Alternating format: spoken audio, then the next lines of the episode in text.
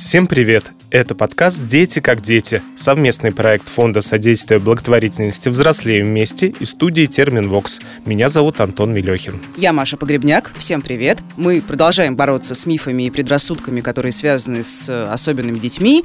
И во втором сезоне мы общаемся с родителями и, если можем, общаемся и с их необычными детьми, ну, кто может к нам прийти в студию. Сегодня мы поговорим с Юлией Кремневой. Она исполнительный директор межрегиональной благотворительной общественной организации «Сообщество семей слепоглухих и мама особенного мальчика Пети. Юля, здравствуйте. Добрый день. Я добавлю, что сообщество, я так понимаю, поддерживает фонд поддержки слепоглухих соединений. Совершенно верно. Ну и, как, наверное, все уже поняли, тема сегодняшнего разговора — это слепоглухота, то есть э, одновременное нарушение зрения и слуха. И вместе с Юлей мы сегодня будем разбираться в том, как жить с такой особенностью. Мы правильно понимаем, что это не обязательно тотальная потеря зрения не обязательно. слуха? А Совершенно. много ли видов слепоглухоты? Можете рассказать? А, на самом деле причины слепоглухоты могут быть разные. Во-первых, это может быть врожденная, либо связанная с выхаживанием, например, недоношенных детей. Когда ребенок рождается и мозг еще не вполне развит, и при нарушении каких-то функций да, наступает сбой. Поэтому среди наших вот ребят достаточно много, и мой сын, в частности, тоже недоношенный ребенок, у которого ретинопатия, то есть нарушение зрения и нарушение слуха, связанное с незрелостью головного мозга в какой-то момент. Дальше у всех э, может быть восстанавливаться, может не восстанавливаться, могут быть сделаны операции, то есть тут уже пути. Второе. Это синдромы какие-то, которые приводят к нарушению слуха или зрения. Это генетическая история. И когда человек рождается с нарушением слуха, например, но потом теряет зрение после 20, запускаются процессы, и он теряет зрение и постепенно становится слепоглухим. То есть это тоже вот разные причины такие есть. Либо есть какие-то физические потери, да, то есть отравление, например, человек теряет зрение. Скажите, пожалуйста, а сколько хотя бы примерно детей со слепоглухотой в России и взрослых, если у вас есть такие цифры? Да, фонд соединения как раз ведет такую статистику и ведет перепись. Второй вопрос, что эта перепись – это дело добровольное. И кто-то из родителей либо не считает нужным, не видит в этом необходимости, либо не относит своих детей к нашим категориям. Сейчас, по данным фонда соединения, более 4 тысяч, около 4,5 тысяч зарегистрировано, из них около 730 семей, в которых есть есть дети до 18 лет с одновременным нарушением слуха и зрения. Я натыкалась просто на цифры 13-15 тысяч, то есть э, а, точных да. цифр, видимо, не существует. Да, да, да, это знаете, как вылечились, но не проверялись. Мы сейчас, когда ездим в разные регионы, в школы и с интернатами у нас был опыт общения, есть просто достаточно много детей, которых даже не педагогам до нашего приезда не приходило в голову, что причиной его умственной отсталости, например, которую ему ставят везде в диагнозе, является нарушение слуха и зрения. И ребенок просто недополучает информации, и поэтому, естественно, у него траектория развития. По поводу умственной отсталости. Вы уже немного говорили про разные синдромы, но как часто это сказывается на развитии, на интеллекте, потому что отсталость, ну, звучит как отсталость, но глухота и слепота — это не отсталость, это просто отсутствие функций, и все. Отличный вопрос, спасибо большое. И это тема дальнейших нескольких лет, я думаю, нашей совместной работы с педагогами, потому что мы только что были в Калининграде и с педагогами школ для слабослышащих тоже обсуждали этот вопрос. Это очень распространенный диагноз. Это к вопросу о стигмах. То есть, если ребенок не собирает пирамидку в три года, грубо говоря, то ему легче поставить диагноз, и тем самым блокируется ему дальнейшее развитие. Но если ребенок недополучает информации, как вы можете знать, что написано в книжке, если вы не можете ее прочитать? То есть, э, получается, считается, что раз человек не может читать, значит, он якобы отсталый, но никто не думает, что ему нужно дать возможность Конечно. читать. Совершенно верно. И такая история очень распространенная с нашими детьми, и моему ребенку тоже ставился диагноз аутизм, потому что невозможность вступать в общение с миром окружающим у ребенка отсутствуют привычные для нас способы коммуникации. А мы не идем ему навстречу, а мы ждем, когда он придет на нашу территорию. А в силу каких-то нарушений этого может не произойти. И получается что-то типа порочного круга. Да, совершенно верно. И поэтому он, мозг недополучает информации и не развивается так, как написано в учебниках. А у вашего сына Пети тоже были проблемы с постановкой диагноза? Да. Сначала мы узнали о том, что он не видит, когда произошла отслойка сетчатки. Это было через три месяца после рождения. А со слухом вообще была интересная история. Естественно, мы лечились зрение, и я начала читать как раз про нарушение зрения. И он начал какие-то звуки издавать, и про слух мы как-то не очень задумывались, хотя я замечала всегда, что он не реагирует на громкие звуки какие-то. А сколько ему было? Ему было, ну, с детства. То есть он не вздрагивал от каких-то громких звуков, но какая-то реакция была. Но когда ребенок маленький, сложно иногда очень определить, тем более, когда он незрячий. Поэтому, когда мы к врачам обращались, они говорили, ну, слушайте, ну, там у ребенка есть поражение головного мозга, у ребенка слепота, со слухом все вроде бы нормально. В пять лет мы сделали обследование и определили, что да, действительно, у него серьезное нарушение слуха. Вышел врач и сказал, странно, мамочка, вы ребенком занимаетесь вообще или нет? Что вы испытывали, когда вы все-таки поняли окончательный диагноз? И вообще в целом, когда вы сталкивались с невозможностью поставить диагноз, какие чувства вы испытывали? Разные. Сначала я не верила. То есть я нормально все стадии проходила как положено. Когда нам обнаружили и уже установили диагноз нарушения слуха, честно, мне стало легче, потому что у меня все встало на свои места. И я, знаете, в какой-то момент переключилась в режим решения задачек. То есть, получается, определенность в вашем случае помогла справиться с эмоциями? Да, в случае слуха однозначно. Мне, конечно, повезло в этой ситуации, я все время говорю об этом, да, то есть я попала очень, как вот сейчас теперь модно говорить, в ресурсном состоянии, то есть я попала в эту ситуацию с хорошей тележкой знаний, у меня было высшее образование, у меня хорошая работа, у меня друзья, и поэтому, когда встал вопрос, например, делать операции, друзья сказали, слушай, ну скажешь на Луну, полетишь на Луну, мы соберем деньги, ты об этом не волнуйся. Это же колоссальное, у меня родители мне помогали. И я умела договариваться, уже это вот предыдущие да, работы, опыт. Но при этом в какой-то момент я включала режим решения задач. То есть вот есть данная ситуация, решение неизвестно, но нужно его найти. Как вы вообще общаетесь со своим сыном? Извините за такой э, вопрос в лоб. Как Нормально, я абсолютно все вопросы. Это же жизнь. Жизнь. Поэтому неудобных вопросов нет. Мы общаемся жестами сейчас. К счастью, он освоил, и мы пошли сейчас по пути жестовых коммуникаций.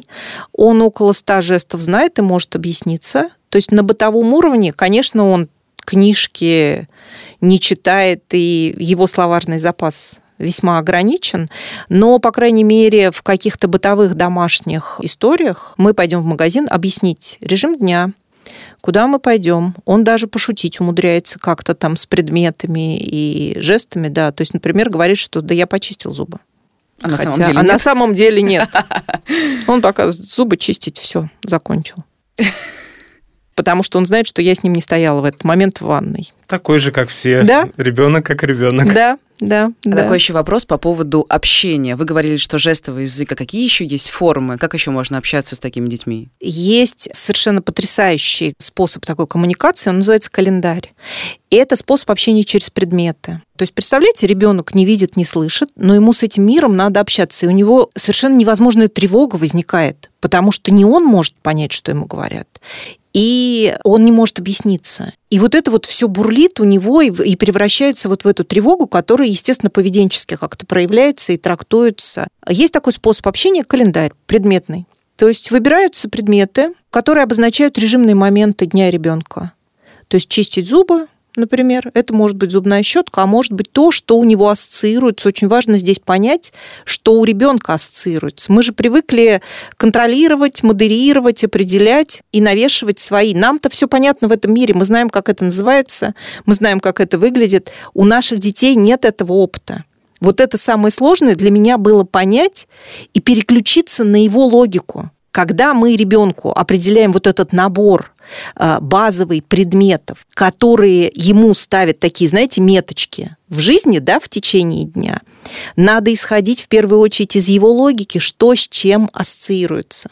Потому что у нас, например, он определял, когда я джинсы надеваю, значит, пойдем на улицу. Поэтому гуляние у нас обозначалось кусочком джинсовой ткани. А как же он определяет? То есть на ощупь? На ощупь, все, да. весь мир вы показываете, то есть кончиками пальцев Да, он пытается да, понять, что да. такое джинсовая ткань. на ощупь, постукивая вибрационные костные по коленкам, по локтям, по голове.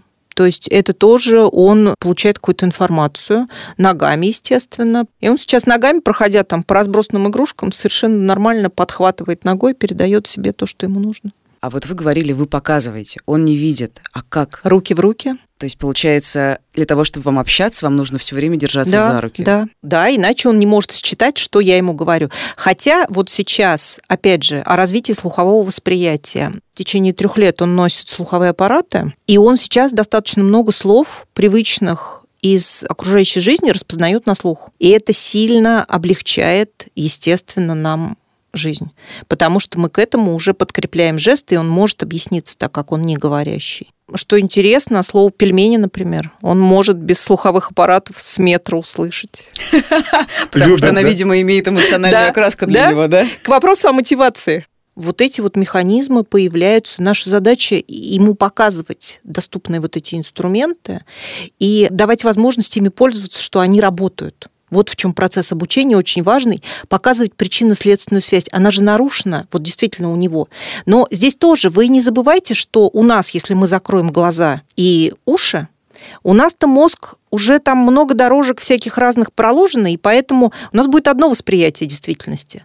А если он не видел никогда, то у него совершенно другое восприятие. Я не сомневаюсь абсолютно. Мне иногда сложно, ну, прям вот иногда интересно, вот что он там себе подумал и чего.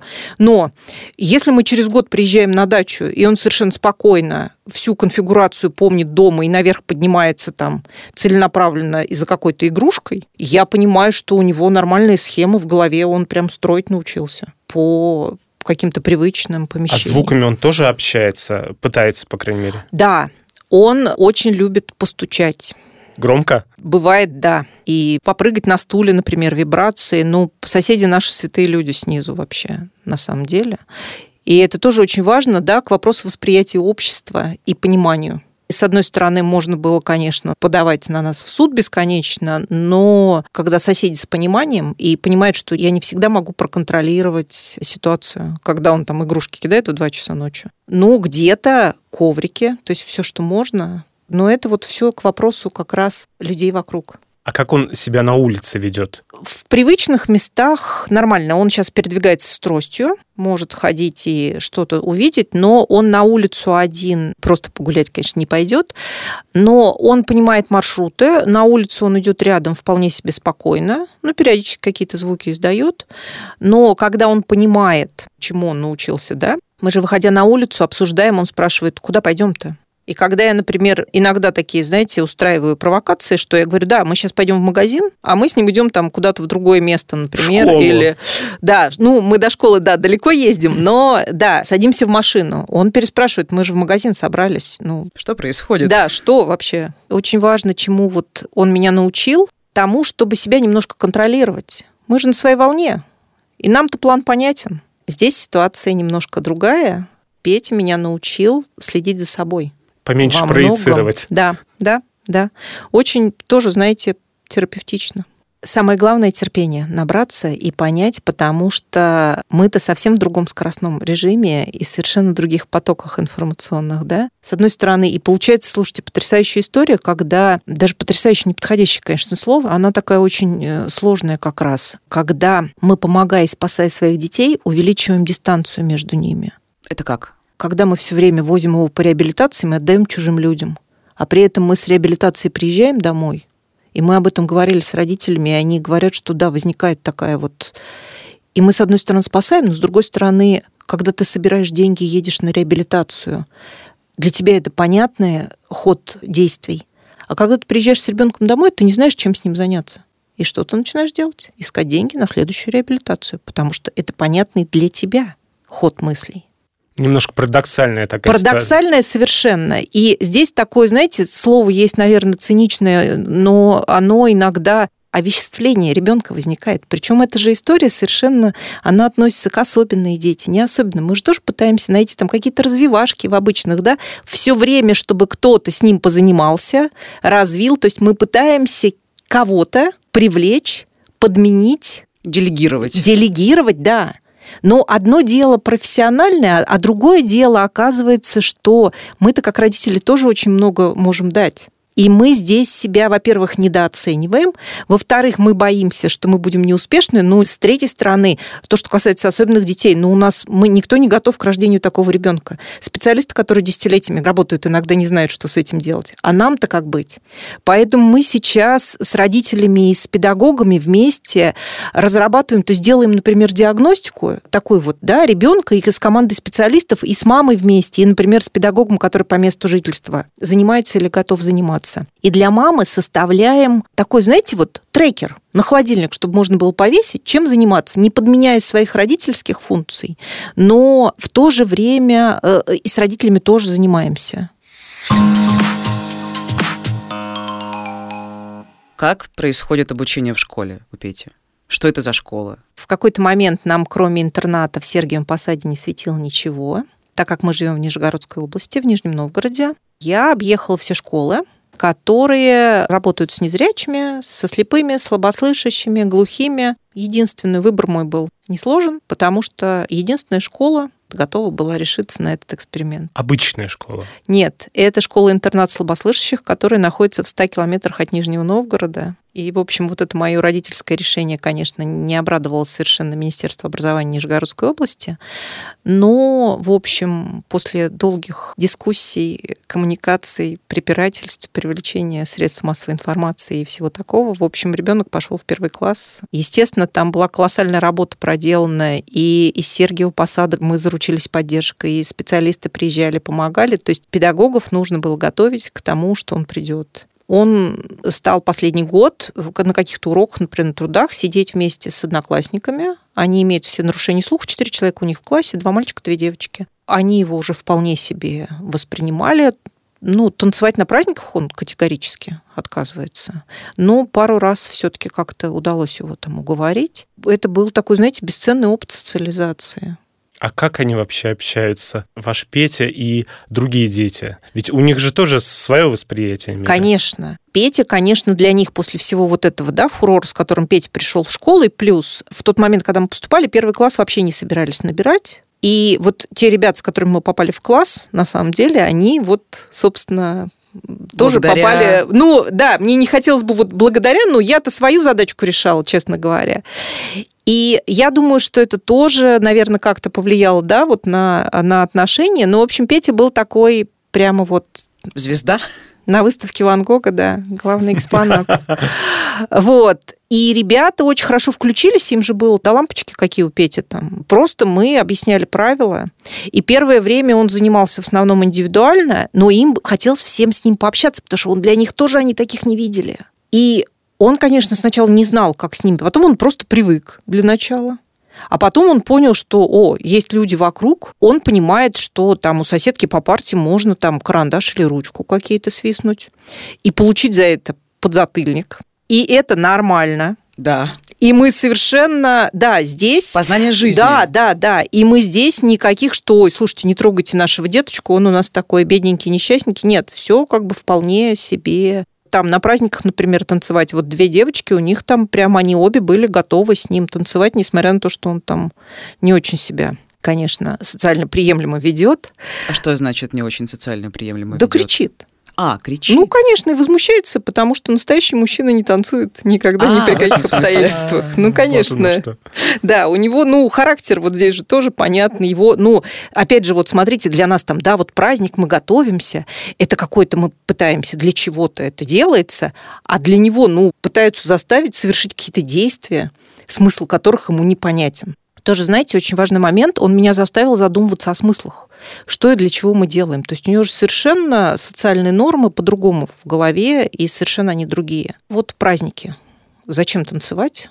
Зачем наряжаться? Же, зачем наряжаться, да. И вот это вот все. Э, то есть многие, многие такие вот вещи, которые действительно думаешь, ну вот для него они ну, абсолютно не имеют смысла. А то, что не имеет смысла для нас, то и не дает нам сил для воплощения. То есть мы сами Очень. выдумываем ну, себе мотивация, смыслы, ну, конечно, говоря. конечно. Смыслы и правила – это же все наши человеческие истории.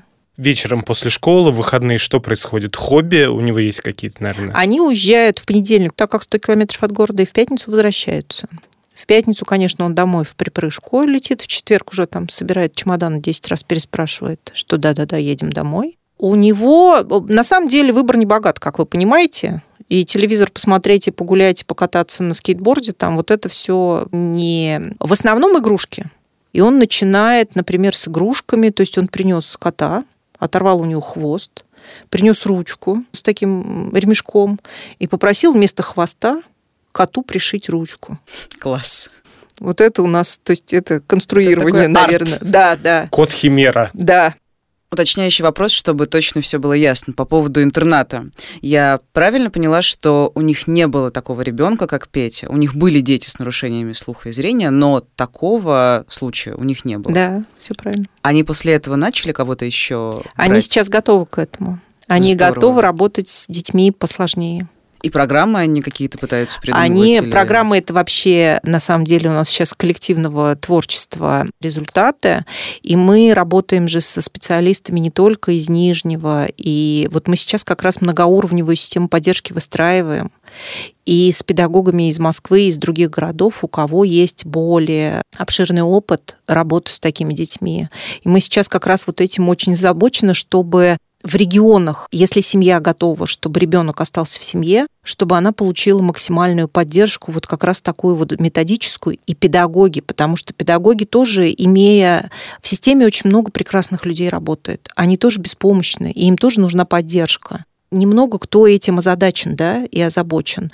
Поэтому вот мы сейчас как раз выстраиваем, как сделать так, чтобы, например, вот диагностика и направление маршрут задают люди, которые в этом прям вот спецы спецы разных направлений, но чтобы для родителей и педагогов по месту жительства это была понятная программа действий. Мы уже говорили о том, что эти дети много чего на самом деле умеют и могут научиться. Вы можете рассказать на примерах, в чем они могут отличаться, в чем они могут быть более талантливы, например, да? Они — это такой ураган комбинаций, у нас сейчас очень много детей с двигательными нарушениями, с поражением головного мозга. Это одна история. У нас есть дети в слуховых аппаратах, в очках, обучающиеся в общеобразовательных школах и которым несколько лет назад ставили точно так же умственную отсталость, и вот когда идет вот оно, процесс развития, тут же очень много факторов должно сложиться. И поэтому чем они могут, кто вот... Я такая тоже думал, думаю, так, Петя по ночам спать не любит, поэтому, ну, диджеем, наверное, можно работать. Потом, да, игрушки, да, а игрушки. Он же чувствует ритм, Да, да, он, да, причем меня все уверяют, что у него хороший слух. И сейчас, да, он ритмы отбивать, повторять, он это все может. Класс. Второе. В аэропортах система службы безопасности обыскивать, ну, поискать в карманах, у кого что завалилось. То есть тут вот это тоже у него же тактильно, думаю, о, нормально. Здесь надо пробовать и смотреть. У нас на самом деле вот сейчас только-только какие-то шаги делаются, да, для того, чтобы эти люди были заняты, чтобы они были как-то трудоустроены. Слушайте, это требует колоссальных усилий. Разобраться чем, Поэтому вот я не готова сейчас, ну, естественно, лепка, там какие-то столярные истории. А, вот все, что вот мы сейчас прямо экспериментируем, пытаемся набрать вот эту библиотеку, а потом, послушайте, надо же разделять занятость просто как время провождения, чтобы человек с ума не сошел. Потому что страшная же история. Мы выбиваемся из сил, мы тратим кучу денег, чтобы их вот вытащить и чему-то научить, а 18 лет все, они никому не нужны и все, что накоплено, и все, чему научились, начинает стремительно распадаться. Поэтому, с одной стороны, у кого-то это будет просто занятость времяпровождения и некая передышка родителям, например, да, а у кого-то это может быть трудовая действительно занятость и работа в каких-то, ну и в мастерских, еще где-то. То есть это можно уже говорить о сопровождаемом трудоустройстве. Это тоже вот здесь бы вот я разделяла. А в России есть истории. такое вот сопровождаемое трудоустройство в мастерской? Или даже сейчас, форма работы да, небольшой? Да, Расскажите, да, как это выглядит, да. как это устроено. А вот мы сейчас как раз у нас в Москве есть вот такой опыт. Мы вместе с артелью блаженных.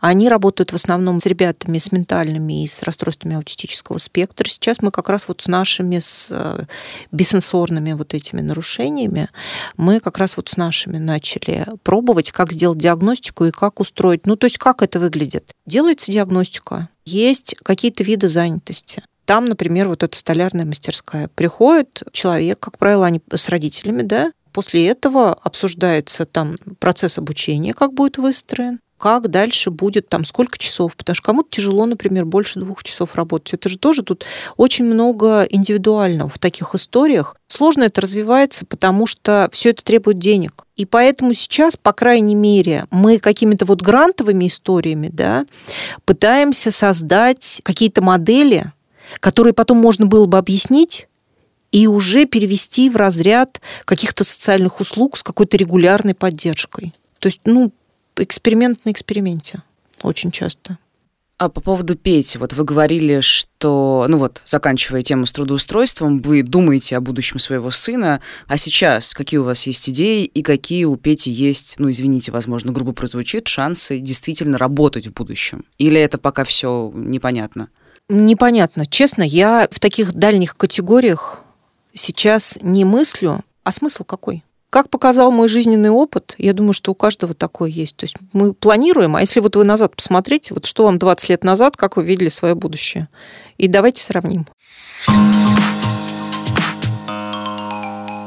А вот давайте про вашу самореализацию теперь поговорим. Что изменилось в вашей жизни? Ну, мы понимаем, что много изменилось, но в профессиональном плане. Четыре года назад я поменял сферу деятельности резко достаточно. До этого 20 лет практически я работала в крупной финансовой компании. Сначала это была Нижегородская валютно-фондовая биржа, то есть это торги, валютные торги и торги ценными бумагами. Потом Нижегородская биржа превратилась в филиал Московской биржи. Соответственно, я была зам руководителя филиала московской биржи. И уже когда там с Петей, да, какой-то опыт есть, и когда я понимаю, что мне там семьи по всей стране звонят. Ну и, в общем, так все сложилось одно к одному. Очевидно, услышали какие-то мои намерения, да. Я решила поменять, ну, просто с биржи ушла. Страшно было всем моим окружающим. То есть у меня очень переживали родители на эту тему, потому что на что ты жить ты будешь. А потом вот мы когда начали разговаривать как раз вот с фондом, и фонд предложил мне на работу пойти к ним и заниматься как раз регионами вот этой. То есть то, что у меня было, вот тут же превратилось в мою основную фактически работу. А как вы отдыхаете? Как, как вы расслабляетесь? Да. Мы не напрягаемся? Несколько лет назад у меня был какой-то такой вот прямо, думаю, как же, и как я Петю оставлю, и как... Тоже, знаете, очень полезно, когда вот ты такой контрол-фрик, на себя сначала все затаскиваешь, а потом, да, тебя это начинает напрягать, и ты начинаешь всем назад возвращать. А почему это я вам всем должна? Да потому что ты все на себя затащила сама, поэтому ты всем все и должна. И я очень благодарна своему другу, который, ну вот я говорю, все, я так устала меня. Он говорит, ты что устал? Ты иди отдохни. Я говорю, как я не могу? Он говорит, ну что ты не можешь? Ну давай вот сядем и по пунктам, чего у тебя там? Вот кто с Петей останется? Давай с няней поговорим. Поговорил с няней, она говорит, так давай останусь. И у Пети новый опыт, да? И я съездила в отпуск и действительно поняла, что вот знаете, как, да, мы все про опыт новый наших детей, а себе-то мы тоже какой-то новый опыт должны безопасный обеспечивать. И я съездила в отпуск, поняла, что ничего страшного не произошло. Петя скучал? Как ты это выражал? Тогда еще нет. Сейчас, вот я неделю как раз была в Калининграде в командировке, и мне разговаривала сейчас с ним там тьютер, наша Катя тоже в отпуске, другая, она говорит, слушай, каждый день спрашивает, сколько осталось, то есть он вот этими циклами, я посплю, а потом режим дня, а потом опять посплю, Сколько то раз есть он я посплю, считает, а да, сколько раз я посплю, а потом мама вернется. То есть сейчас его это начало волновать. Тоже, знаете, так очень трепетно для меня, как для мамы, что он начал проявлять вот эту вот заботу. Я бы хотел вернуться все-таки к вашей деятельности в благотворительной организации. Несколько лет назад вы заняли там солидную должность. Чего за это время удалось добиться? Разрешаем похвалить себя. Я сначала была вот руководителем региональных отделений, и два года я исполнительный директор. Сложно хвалить. Мне все время кажется, что мало. Еще я вижу, я вижу вперед. Поле я непаханное. смотрю вперед, да, я вижу непаханные поля, если честно. Я очень редко оборачиваюсь назад. Но, знаете, могу вот э, как некий такой вот для меня лично, да, понятно, что KPI, например, благотворительной организации для внешнего и мои личные вот ощущения, потому что когда меняется выражение лица родителей, это не опишешь ни одним KPI и никому не объяснишь. И это происходит, и это потрясающе, когда пропадает вот эта тревога, да, и появляется надежда. Не могу не спросить. Нужно ли сотрудничать плотно с государством? Это невозможно, наверное, сейчас не сотрудничать. Просто вот мы общались с разными фандрайзерами, нам говорили, что раньше они были альтернативой, а сейчас вот без государства никак. И насколько сложно сотрудничать, и какие плюсы, какие минусы? Нужно. И работы хватает всем, для общей картинки, плюс государство является носителем колоссальных ресурсов. Мы не можем обеспечить непрерывность деятельности НКО по причине отсутствия постоянных источников финансирования. И отличная сейчас история, и мы по этому пути тоже идем, когда НКО запускает пилот, у государства есть стабильность, но нет возможности для экспериментов и нет степеней свободы, необходимых для того, чтобы появлялось что-то новое. То есть мы, как НКО, можем создавать новые модели, но когда они нам понятны, мы их можем переносить вполне себе на базу государственных учреждений. То, что касается детей по месту жительства. Здорово, когда есть школа рядом, это некая регулярность, потому что, опять же, да, про особых детей и э, обычных. У нас вообще с непрерывностью образования есть проблема. У нас детский сад сам по себе, школа сама по себе, вуз сам по себе. Тут такая же история. И наша задача обеспечения непрерывности, оно повысит же очень результаты и эффективность. Поэтому государство может обеспечить базу, стабильность, а мы можем уже экспериментируя какие-то вот лучшие практики внедрять, ну, естественно, там доказывая, по-другому никак. Следующий момент – социальные услуги передышка. То есть это помощь родителям, это няни социальные, это тоже поле огромное, непаханное, потому что там очень много нюансов. То есть кто будет вот это все организовывать, где набирать этих людей. То есть вот это тоже очень важно, но здесь государство тоже очень может поучаствовать именно с непрерывностью, стабильностью вот этих услуг. Про передышку, правильно я помню, что это когда, например, маме грубо говоря, просто постричься нужно сходить. Да.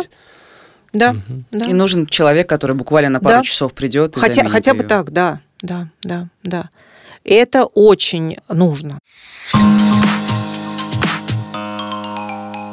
Как у вас выстраиваются отношения с обществом и вообще у всех семей со слепоглухими детьми? Ну, это же субъективная тоже история, да. да. Все чувствуют себя по-разному. У меня нет какого-то напряжения, если честно. Второй вопрос, как мы себя в этой ситуации ведем. И мы на самом деле об этом тоже очень много говорим с родителями. Слушайте, мы так хотим, чтобы приняли наших детей, а мы-то готовы других принимать. Это вот не к вопросу, что вот сама виновата, да, все зациклить на себе.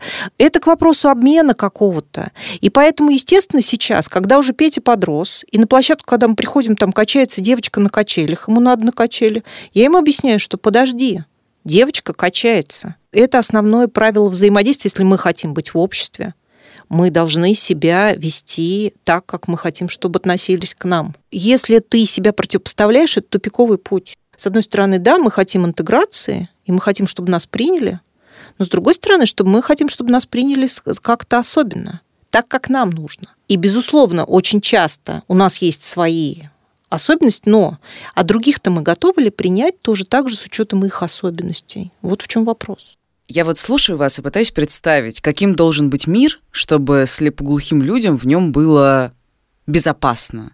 Это вообще возможно создать среду высококачественную, инклюзивную, чтобы они могли передвигаться безопасно туда-сюда, вот ходить, гулять, общаться с людьми. Это вообще возможно? Не в нашей цивилизации. Ну, конечно, ну, слушайте, слепоглухие – это частный случай.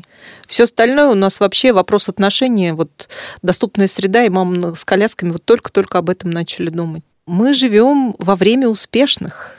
Кто победил, тот и молодец. Соответственно, ну, это такой вот, в том числе, простите тоже за цинизм, но естественный отбор – И на самом деле, может быть, как раз наши вот эти проблемы и дети заставляют посмотреть пошире, потому что, смотрите, тоже интересная происходит какая ситуация, что мы так на них зацикливаемся, на наших детях, а главное, изменение-то происходит вокруг них. Они, конечно, меняются, они развиваются, но э, я думаю, что Петя глубоко фиолетового, вообще какая движуха вокруг него, что я поменял работу, там еще что-то. Ему вообще до этого нет никакого дела. Но при этом мы вот с мамами разговаривали, у нас есть мамы, у которых дети умерли уже, но они остаются с нами, потому что они говорят, слушай, я изменилась, я поняла, для чего, и я хочу теперь в этом быть, и я хочу заниматься с другими детьми. То есть они беспомощные, казалось бы, да, меняют поведение окружающих вокруг. И это же очень история такая смысловая. Дети меняют пространство вокруг себя, и они меняют вас, а вы меняете мир. И это потрясающе, правда, здорово. С нами сегодня была Юлия Кремнева, исполнительный директор межрегиональной благотворительной общественной организации сообщества семей слепоглухих и мама особенного мальчика Пети. Большое спасибо вам. Спасибо вам за приглашение и спасибо за такой интерес. И это был подкаст «Дети как дети», совместный проект Фонда содействия благотворительности «Взрослеем вместе» и студии «Термин Вокс». Я Антон Милехин. Я Маша Погребняк. Слушайте нас везде, где вам удобно слушать подкасты, а также на сайте и в приложении SoundStream. Всем пока. Счастливо. Над подкастом работали ведущие и авторы Антон Милехин и Мария Погребняк, звукорежиссер Анастасия Мазуренко, продюсер Кристина Крыжановская.